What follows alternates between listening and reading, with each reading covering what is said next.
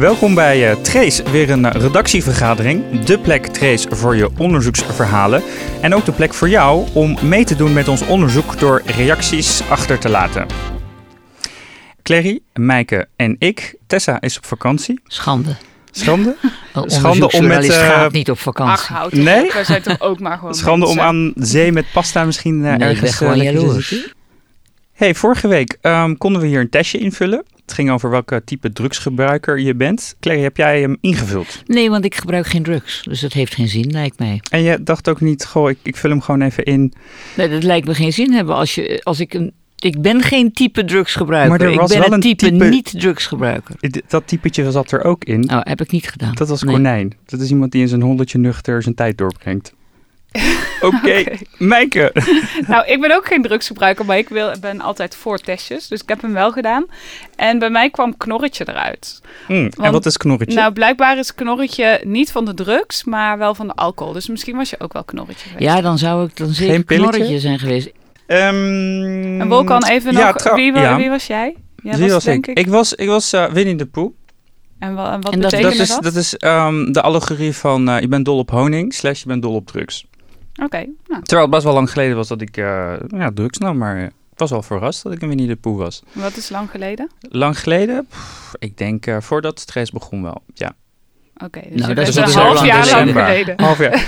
dat is natuurlijk ook een relatief begrip, maar voor mij is het in ieder geval heel lang geleden. Ja, want je zei de vorige keer ook, daar ben ik ook wel nieuwsgierig ja. naar, van, uh, hè, dat je dus, uh, je had een heel lijstje met allemaal drugs mm -hmm. die je had gebruikt. Waarom vond je drugs interessant? Wat heeft het jou opgeleverd? Nou ja, wat heeft het mij opgeleverd? Ik was vooral heel erg benieuwd en heel erg nieuwsgierig wat het zou uh, betekenen voor me. En ik ben er wel zeg maar heel laat mee begonnen. Ik denk dat alles zo rond na, wat is het, 20, mijn twintigste plaatsvond. Uh, en dat gebeurde best wel in een soort beschermd milieu. Waar ik om mij heen alleen maar de mensen had waarbij zeg maar de drugservaring de goede kant op ging. Um, ik ben ook wel benieuwd naar jouw verhaal dan, uh, Maaike. Want jij was vorige keer stellig, zei je nee. Ik gebruik geen drugs. Ja, misschien is dat ook wel omdat ik wel een, andere ervaring heb gehad. In mijn omgeving waren mensen best wel vroeg aan de drugs. Echt wel ook al rond 16 en, en iets daarna. En ik zag ook wel mensen om me heen die echt hun grenzen op gingen zoeken. En vriendengroepen die elkaar daar heel erg in meenamen. Waardoor het voor mij al heel snel een associatie had van ja, als je ermee begint, dan is de kans heel groot dat je op een gegeven moment niet meer zo goed weet waar je grens ligt. Ik ken ook vriendengroepen waar gewoon een aantal mensen van uiteindelijk op best wel jonge leeftijd in een afkeerkliniek zijn gekomen. Ja. Uh, ik ben daar zelf nooit nieuwsgierig naar geweest, maar dat heeft er denk ik ook wel voor gezorgd dat het, dat het sowieso nooit in me op is gekomen om daar iets mee te doen. Omdat ik dacht, ja, ik heb niet de behoefte, ik mis niks. Ja, waarom zou ik dan aan zoiets gaan beginnen? Dus dat Ja. is wel een heel andere ervaring geweest dan jij hebt gehad. Ja, dat, dat, dat kan ik wel inderdaad begrijpen. Een luisteraar van Trees, Linda Mas, die had ook een soort van vergelijkbaar verhaal. Die is opgegroeid in Friesland. En daar kwam ze op haar achttiende in aanraking met hardstylefeestjes. En dan ze een leuke vriendengroep uh, met wie ze dat deed en ook drugs gebruikte. Op een gegeven moment verhuisde ze naar Brabant. En komt ze ook in aanraking met andere type gebruikers die veel meer gebruikten. En kwam ze ook in aanraking met amfetamine, met speed. En ja, vanaf toen ging het eigenlijk verkeerd. En zette die, zeg maar, de goede kanten van drugs zich in één keer een slechte kanten. Dat ze het ook door de week ging gebruiken en dat ze verslaafd Ja. raakte. Dus dat, was, uh, dat vertelde ze mij aan de, aan Vindt de iemand, telefoon. vindt iemand het nog belangrijk dat het geheel en al geassocieerd wordt met criminaliteit? Um, dan kijk ik naar Maaike. Nou uh, ja, um, dat is voor mij ook wel een afweging dat ik daar niks uh, mee wil doen. Is dat voor jou dan ook? Is dat voor jou de reden dan? Dat, dat is je één niet... van de redenen. Ja? Een andere reden is inderdaad dat ik er niet behoefte. Ik verveel me blijkbaar, of ik heb me nooit zo verveeld als Wolkan blijkbaar. Uh, dat zou kunnen. Maar dus ik heb daar nooit zoveel behoefte aan gehad. Ik vind het uh, op zichzelf. Ik hou bijvoorbeeld wel van alcohol omdat het lekker is. Ik drink geen alcohol om de alcohol. Ik ben geen spiritusdrinker, ik ben ook geen wodka drinker, want dat heeft geen smaak. Maar het onbeheersbare van je eigen gedrag ervan. Dat vind ik een punt. En wel degelijk ja. ook de criminaliteit, maar natuurlijk. Ja, ik weet alleen niet of uh, drugsgebruik per definitie te labelen valt aan uh, een ontsnapping aan verveling. Nee, ik, ik probeer ja. jou een beetje te plagen, ja, nee, omdat jij zei nu ja. een baan heb en te weinig tijd. Ja, ja. Maar als je het over, die, over alcohol hebt, hè, we hebben al best wel eens eh, ook mensen in mijn omgeving die dan vragen: oké, je gaat het over harddrugs hebben, maar ja, hoe zit het eigenlijk met alcohol? Is dat eigenlijk niet ook heel erg slecht? En we hadden ook een luisteraar, Fleur, die daar een vraag over had gesteld aan ons. Hoi Trace, ik ben heel enthousiast over jullie onderwerp harddrugs. Interessant. Wat ik me afvraag, ik heb best wel wat huisgenoten die vaak tegen mij zeggen dat ik wat minder wijn en alcohol moet drinken. En dat ik dan nog beter kan gaan blowen elke avond, omdat dat minder slecht voor je zou zijn. En ik vraag me af in hoeverre dat waar is. Ehm, met daarbij ook de vraag: zijn harddrugs echt veel slechter voor je dan softdrugs? En zijn ze ook veel slechter voor je dan alcohol? Hoe, hoe staat die verhouding? Ja, verhouding is misschien niet helemaal mogelijk, maar hoe zit dat? Ik vind het wel een interessante vraag. Niet als hieruit zou komen dat harddrugs beter voor je is, dat ik dan wel in één keer drugs ga gebruiken. Maar ik ben wel nieuwsgierig wat het is. Dus we hebben deze vraag, uh, nemen we mee. En we gaan even kijken of we hier een antwoord op kunnen vinden. Dus ik denk dat we daar de volgende redactie uh, op terug proberen te komen. Heel goed. Ja, en we hebben meer reacties ontvangen van onze Trace luisteraars. Ook een van Teun. En die ging over mijn reportage. Laten we ook naar hem luisteren. Hoi Trace, hier is Teun. Leuk verhaal over uh, gebruik van harddrugs en uh, de voordelen daarvan, maar wel een beetje anekdotisch. Kijk, uh, dat, het verhaal is dat Newton de zwaartekrachtstheorie verzon toen er een appel op zijn hoofd viel. Dat is gewoon geen echt goed argument om de hele tijd bij iedereen appels op zijn hoofd te laten vallen. En er was nog een andere analogie die bij me opkwam. Ehm, ik ben zelf linkshandig. Nou, dat is verder helemaal niet erg. Weinig last van.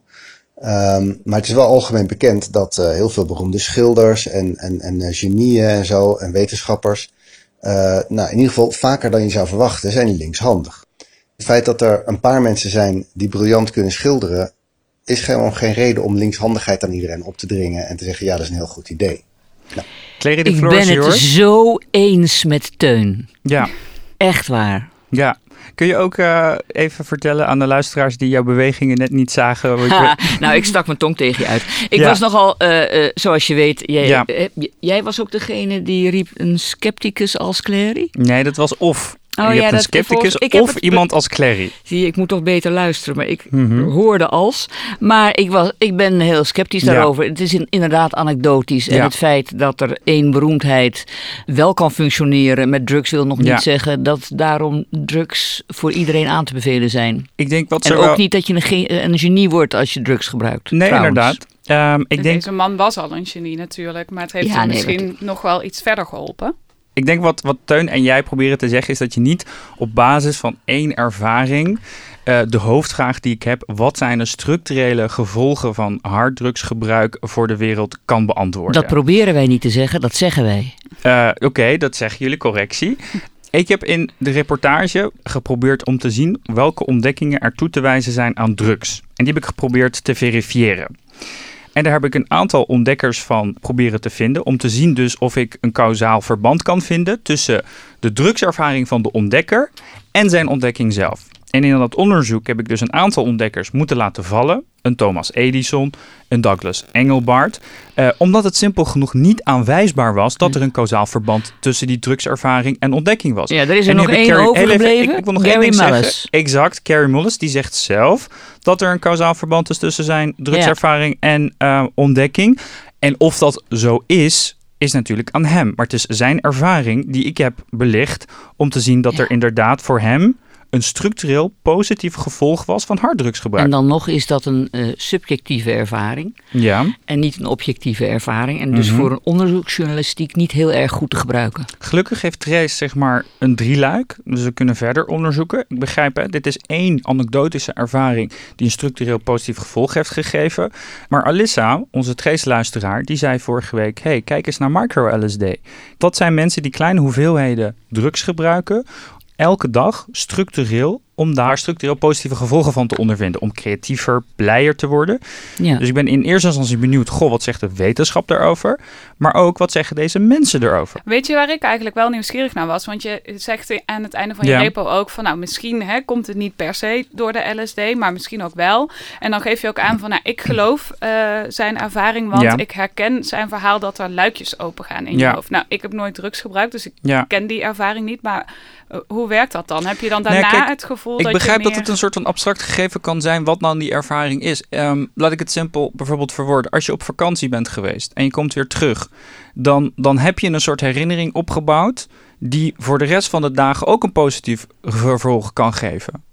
En, en volgens mij is het nu een soort van hetzelfde. Als je die vakantie beschrijft, dan zou je ook een drugservaring kunnen beschrijven. Die voor de rest wel bijvoorbeeld een creatief proces kan doen openmaken. Je bent wel vastbesloten om te bewijzen dat het positief is. Nee, en dat ik probeer is niet dat een hele open om te mind. onderzoeken. En ik probeer dat wel open mogelijk te doen.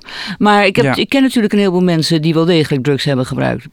En ik ken er maar heel weinig. Mhm. En ik ken er relatief veel waarbij ze er niet creatiever van zijn geworden. Waar eh, ze er alleen maar suffer of eh, vervelender Mhm. of, of Maar- onhandelbaar. Nee, maar goed.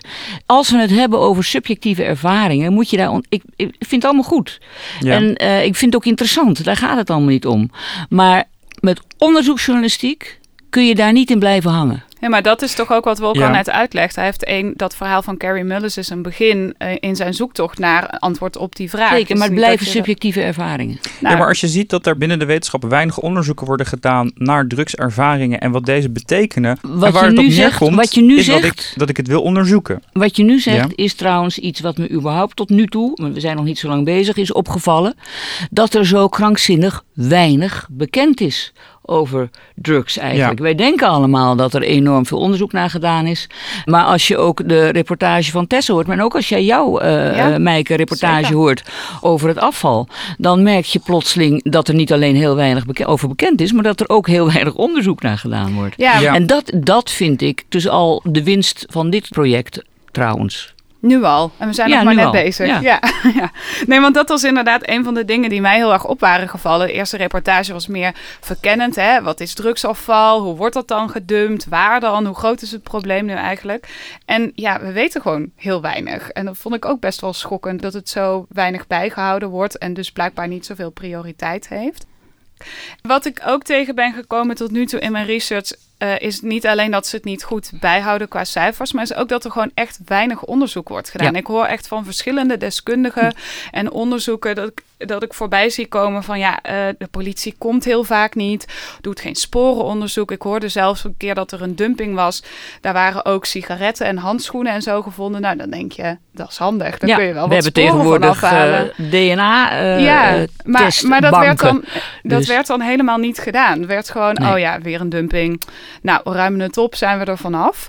Ehm, en dat, ja, dat vond ik eigenlijk best wel schokkend om te horen. Ik dacht ook, ja, dat lijkt me wel best kwalijk. Want zo'n dumping is best een manier om, als je die criminaliteit aan wil pakken, om ergens te beginnen. Dus ik denk wel dat dit iets is waar ik sowieso nog wat meer over wil weten. Dat lijkt Ja, me wel heel belangrijk. Ja. En een andere vraag die ik eigenlijk in mijn volgende reportage wil gaan beantwoorden, die nu ook nog een beetje vaag bleef, is wat zijn nou eigenlijk de risico's ervan? Dus voor mensen en milieu, als het in de berm gedumpt wordt, als het in het grondwater terechtkomt. En voor dieren, je En had het over dieren. afgebrande pootjes. Heb je al zo'n hondje kunnen vinden? Nee, nog niet. Dat is echt een heel zielig ja, verhaal. Ja, dat was wel eh, heel sneu. Ik weet Ja. niet of het klopt nog. Eh, Mhm. Ik ben nu aan het kijken of, of dat inderdaad eh, een risico is van drugsafval. Ehm, en ik ben ook bij eh aardbeienvrouwtje geweest. Ehm, dat is een vrouw met een boerderijwinkel, het aardbeienvrouwtje. En zij heeft gezondheidsklachten gekregen omdat haar buurman stelselmatig drugsafval eh, dumpte. Dus eh, nou, dat is ook wel, eh, wel een heftig verhaal. Ik ben ook aan het uitzoeken in hoeverre dat klopt en vaker voorkomt. En wat ik in beide reportages, zowel van Tessa als die van jou hoorde, was iets over een grondstoffencrisis. Waar, waar had dat mee te maken? Ja, dat vonden we. Dat was wel grappig dat we dat allebei tegenkwamen. Want het heeft ermee te maken dat bepaalde grondstoffen van MDMA op een gegeven moment verboden zijn of in beslag zijn genomen. En het werd dus moeilijker om die drugs te maken. En dat betekende dat, nou ja, de drugsproducenten zijn heel inventief, dus die zijn zelf die grondstof gaan maken. Dat had aan de ene kant als gevolg dat er een productiestap bij kwam. En dus extra afval, waardoor in plaats van 7 kilo afval het nu minimaal 18 kilo afval is geworden. En soms nog veel meer. Maar het zorgde dus ook voor waar Tessa achter kwam, dat MDMA maken veel goedkoper werd. Omdat die grondstoffen niet meer Ja. geïmporteerd hoefden te worden. Waardoor het, het dus ook een van de antwoorden was op Tessa's vraag Ja. van... hé, hey, waarom eh, wordt die ecstasy-pil veel zwaarder? En, en wat ik echt heel grappig vond aan Tessa's reportage over het praktisch gebruik van zo'n pil. En je zei net van eh, drugsproducenten worden steeds inventiever. Ze worden ook inventiever met de vormpjes van die pil. Dat je nu een soort van yin-yang pil gaat krijgen. Dat het heel lastig is om dat kwartje eraf te bijten. Dat je niet weet op een gegeven moment wat nou een kwartje is, wat nou een achtste is en wat nou de helft van zo'n pil is. En ook nog eens dat die MDMA onevenredig over de pil verdeeld is. Nou ja, waar dus dan ik, zit je met waar een kwartje dus- die niet wil vallen. Waar ik, waar een heel ik, leuk grapje, ja. Jammer dat je dat er nou bij zegt, dat je het zo'n leuk grapje vindt. Ja, nou, dat- soms mag je dat best benoemen, toch? Ehm, ja, wat ik interessant vind, als dat dus is, als die pillen steeds sterker worden. En het is zo moeilijk om inderdaad daar kleine beetjes van af te snoepen. om jezelf te beschermen tegen overdosis, zal ik maar even zeggen. Of er ziekenhuizen en doktoren en weet ik veel wat, medische centra. daar veel vaker mee te maken krijgen. met mensen die om die reden wellicht een overdosis hebben genomen of in relatie met andere gezondheidsproblemen ziek zijn geworden. Ehm, nou, dat was ook iets wat Tessa eh, heeft proberen te researchen nu. Maar ja, ze is er nu niet. Nee. Voor zover ik weet heeft ze daar nog niet heel veel signalen over gevonden. Maar het lijkt me wel een heel goed onderwerp om de volgende keer, als ze er over een paar weken weer is, om Ja. eh, weer met haar over te hebben. Toch nog even voor de record, omdat ze is er nu niet, maar wat me nog meer opviel aan die reportage, was dat zij eigenlijk een soort stelling had dat door het gedoogbeleid, dat mensen maar vijf pillen geloof ik mogen hebben, Ja. dat door dat gedoogbeleid de pillen steeds zwaarder worden. Ja. En, en dus ook een groter eh, risico met zich meebrengen. Dat vond ik interessant en lijkt mij ook wel iets om verder nog nader op in te gaan. Ja, ik vond het ook wel opvallend. Ik wist zelf helemaal niet dat we ook een gedoogbeleid op harddrugs hadden, blijkbaar. En ik had er ook een, want ze vraagt aan het einde ook hè, aan, aan de luisteraars en dus ook aan ons wat wij daar dan van vinden, of dat moet veranderen of niet. En ik merkte bij mezelf dat ik dacht, oh jezus, daar heb ik nog nooit over nagedacht. Wat vind ik daar eigenlijk van? En eigenlijk zou ik zeggen, nou, moeten we misschien niet doen. Eh, je werkt alleen maar drugsgebruik daarmee verder in de hand. Maar aan de andere kant, als het dit soort risicovolle ontwikkelingen met zich meebrengt, ja, vind ik wel dat we erover na moeten denken of je het dan zo moet laten of niet. Zeker. En inderdaad, wat jij zegt, dat er een gedoogbeleid was, Ja, wist ik ook niet. nee hè? Nee, we hebben heel veel geleerd eh, Ja. van Tessa's Ja. reportage. Ja. Ja, ik vind het ook wel interessant om, om na te denken van als je het zeg maar helemaal zou legaliseren, wat het dan doet met gezondheidsrisico's of wat het dan doet met verslavingscijfers. Ehm, nou ja, goed, je hoort het. We zijn net begonnen met het onderzoek eh, naar harddrugs. Er zijn ontzettend veel vragen. Even iets anders. We kregen een reactie binnen van eh Trace, luisteraar Martijn. En die vroeg zich eigenlijk af, waarom mag ik niet meebeslissen in het onderwerp wat jullie straks gaan onderzoeken? Oh ja. Dat vinden wij een hartstikke goed idee. Wij geven op dit moment even een soort voorzetje. We dachten aan wonen. Dat is heel erg een ding. Mensen die op zoek zijn naar een huis, het niet kunnen vinden. Waar loop je dan tegenaan? En een ander ding was eh, werken. Als je iemand bent die van het ene flexibele contract naar het andere hopt. ehm, je kunt eruit kiezen. Maar als jij nou een geniaal ander idee hebt, laat dat dan ons ook weten. Via de app natuurlijk. Trace is van VPRO en Human. We worden gesteund door het Stimuleringsfonds voor de Journalistiek. De illustraties in de app zijn van Yara Ruby. En de muziek die je hoort is van de Raad van Toezicht.